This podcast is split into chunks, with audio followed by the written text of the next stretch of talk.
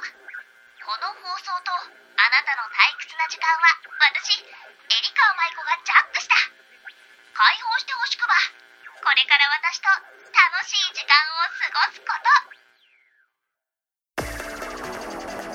と。エリカ舞子のラジオジャック。皆さんこんにちは。エリカ舞子です。えー、この番組は私が皆さんの退屈な時間をジャックして一緒に楽しい時間を作っていこうという番組になっております。さあもうですね2021年始まってから1ヶ月以上かな皆さんが聞いてる時には経ったと思います。でみんなはあのー、自分の予定を携帯にえ記録してる人ですか？それとも手帳派の人はいるのかな？私はね大学生の時に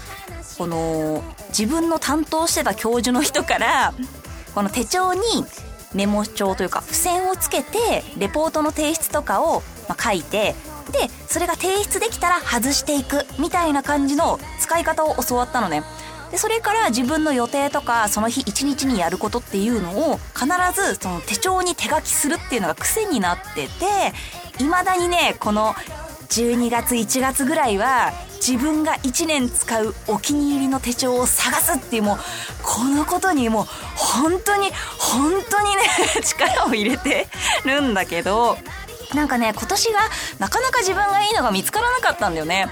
でいつもは結構早めに年内に2020年のうちに買っちゃうんだけど年をまたいで1月に入っちゃってから一生懸命探してて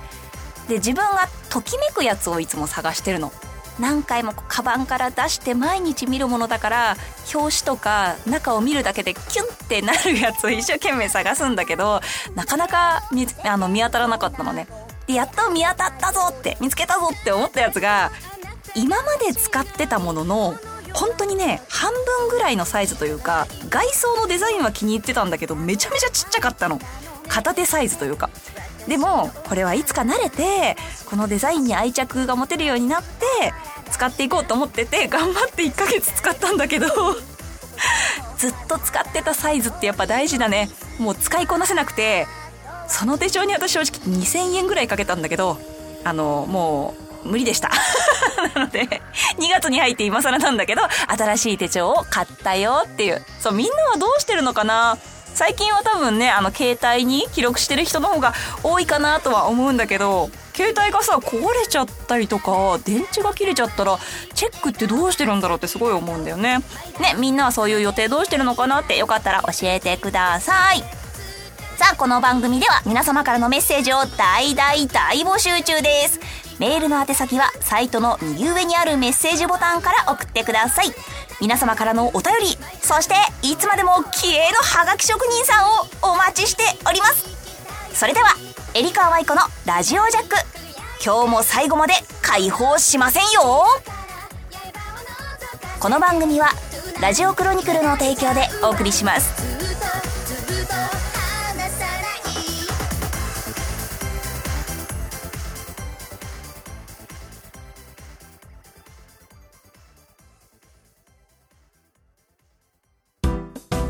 メール。このコーナーは皆さんからのお便りを紹介していくコーナーです。はい。というわけでですね、年末からもいる、あ、年始からだ。いろいろですね、お便りいただいていたので紹介してまいりましょう。はい。エリーさんは、えー、年末年始はゆっくりできましたか？えー、これはですね、ラジオネームトム小川さんからです。ありがとうございます。えー、トムはですね、正月明け4日に人間ドックの予約を入れていたので、年末年始は暴飲、暴食や酒に溺れることもなく、穏やかに過ごしました。大事です。そのおかげで、えー、ドックのメインイベント、胃袋の撮影会で特に異常もなく、まずは一安心といったところです。病院は物々しい雰囲気、ね、今そうだよね。物々しい雰囲気でしたので、エリーさんやリスナーさんたちもぜひ健康には留意してどうかご自愛くださいませ。ではではと、ありがとうございます。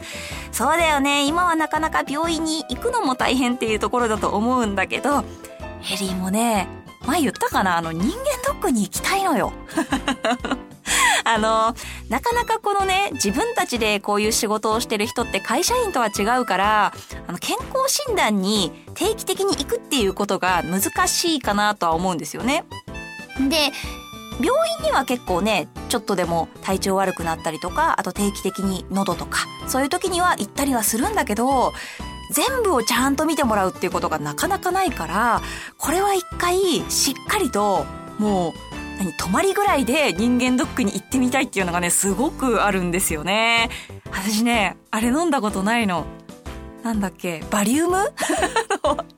私は実はまだバリウム未経験者なんです。そう、だから、あれを飲んで、何あれ、ぐるぐる回るの？あれ、寝っ転がって回るのかな？そう、ああいうのをちゃんと受けたりとか、まあ、あとその CT とかもそうだけど、他のところもね、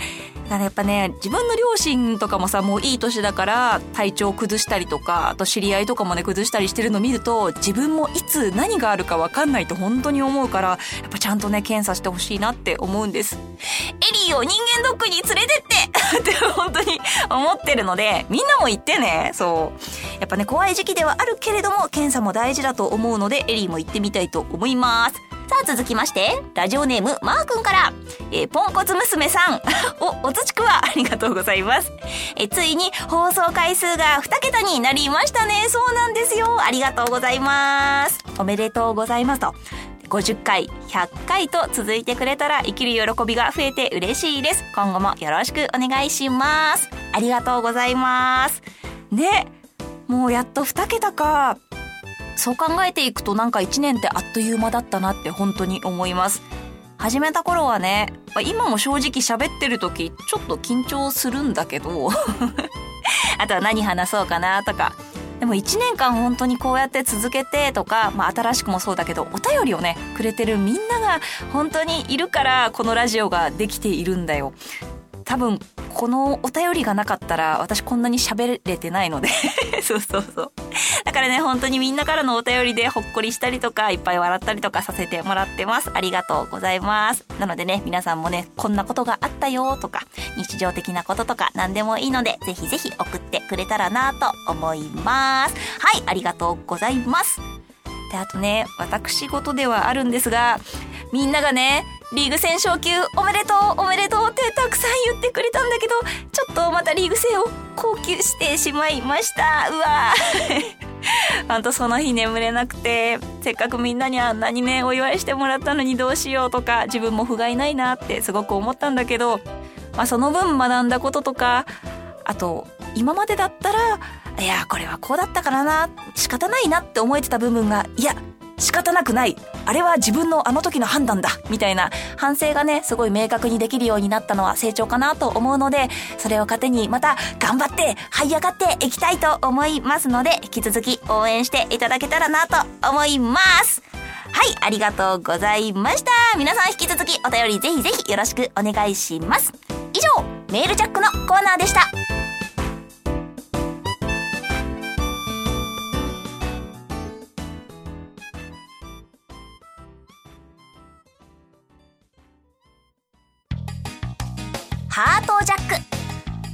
コーナーはあなたが心を奪われた〇〇を私に教えてもらうコーナーです。今回はですね皆さんからバレンタインとスキー場どちらでも大丈夫です。この思い出ということで募集したんですけれどもみんなどうした？バレンタインの思い出が全然ないじゃないか。びっくりするぐらいみんなスキー場しか来なくてちょっと多いって思っちゃったんですけど。まあ、その中でもね、数少ない まず、ハプちゃん、ラジオネームハプちゃんのお便り。これはね、一応バレンタインかな。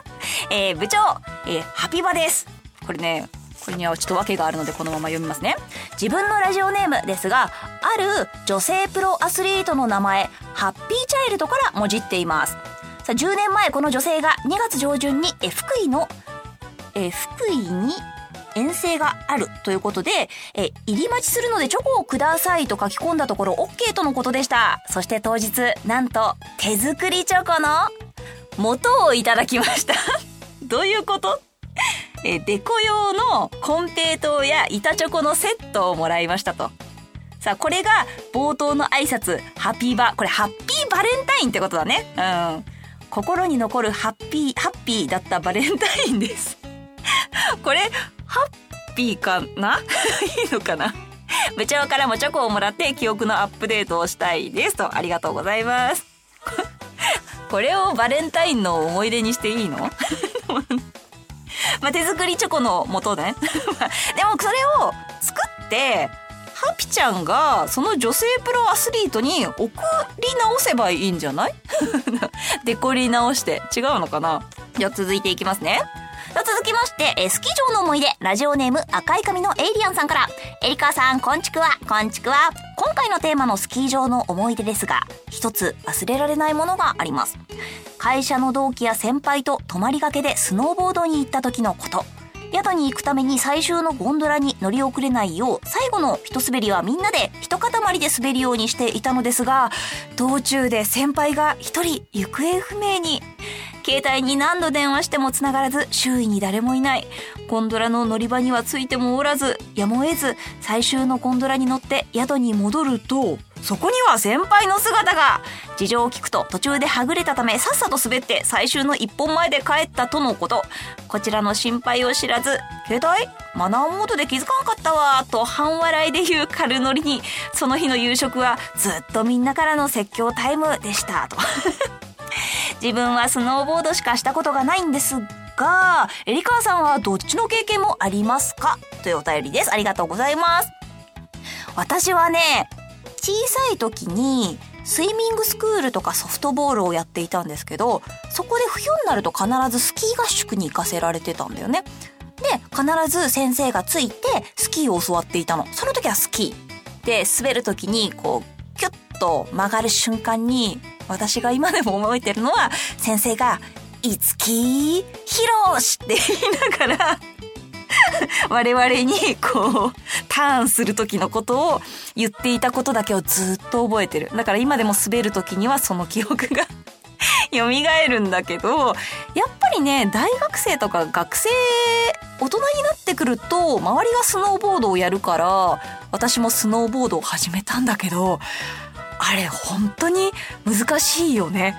なんか私がへっぴり腰なのかな？全然上達しないまま何回行っても私だけ初級中級コースに取り残されてみんなだけ上級コースに行って 私はなんか悲しく一人でなんかこう端っこですって滑ってちょっとゴンドラ乗って、あ、うさぎの足跡って思ってまたちっちゃいコースを走って終わるみたいな。ことだったからね、全然成長してないんだよね。また何年も滑ってないから私もちょっと行方不明になっちゃうかもしれない。もしそしたらエイリアンさん見つけてね。よろしくお願いします。はい、続きまして、ラジオネームくまちゃん。エリー部長、おつちくわ、おつちくわ。最近、麻雀ファイトクラブがなかなかできずに、え、お魚ファイトクラブ三昧の今日この頃です。釣りしてるってことかこれ。私、雪が降れば休みの日は大体ゲレンデにいる。あ、そうなんだ。雪山の住人です。そこで一つゲレンデの思い出話。ある日、スノーボードをやりに行った時のことを、パウダースノーに調子に乗って突っ込んだところ、ボードの板が雪に刺さり、身動きが取れなくなり、腰をとんでもない角度までひねり、悶絶するという嫌な思い出がいたそう。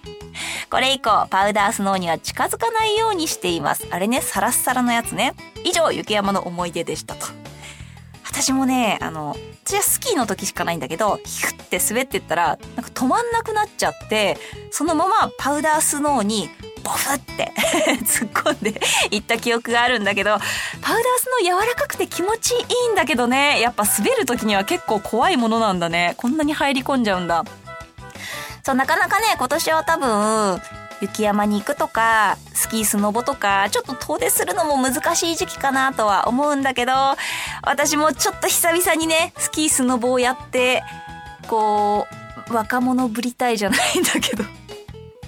なんか、冬のね、スポーツに手を出したいなと思うので、あの、皆さんアドバイスとかね、あったらよろしくお願いします。はい、以上、ハートジャックのコーナーでした。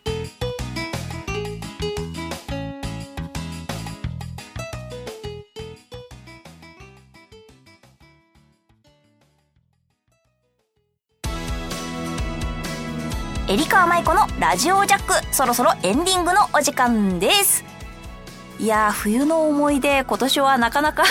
なかったなとは思うんですけれども、まだまだね、寒い時期も続くし、思い出も2021年始まったからね、これからたくさん作っていこうと思いますので、皆さんも一緒にたくさん麻雀したり、私の出ているものですね、見たり聞いたりしてもらって思い出を増やしてもらえたらなと思います。さあ、ここで告知です。えー、アーケード版、コナミ麻雀ファイトクラブ疾風、そしてアプリ版、コナミ麻雀ファイトクラブ SP にも参戦しております。エリカワ舞子としてですね、参戦しておりますので、もしかしたら全国の皆さんと一緒に麻雀ができちゃうかもというわけで、ぜひぜひプレイしてみてください。さらには、えー、激闘体験型ブロックチェーン RPG 頂上クリプトガールズアリーナでなじみ、えー、なじみひなちゃん役、これね、ドヤンキーなんですけれども ひなちゃん役でも出ております。えー、私のヤンキーが聞きたい方、他にもですね、可愛いキャラたくさんたくさん出てきますので、ぜひプレイしてみてください。それでは、エリカーマイコのラジオジャック、今日はここまでです。そろそろみんなを解放しますか。ここまでのお相手は？スキーも逆もずるっと滑るエリカマイコがお送りしました。また次回も絶対遊びに来ること。おつちくは？この番組はラジオクロニクルの提供でお送りしました。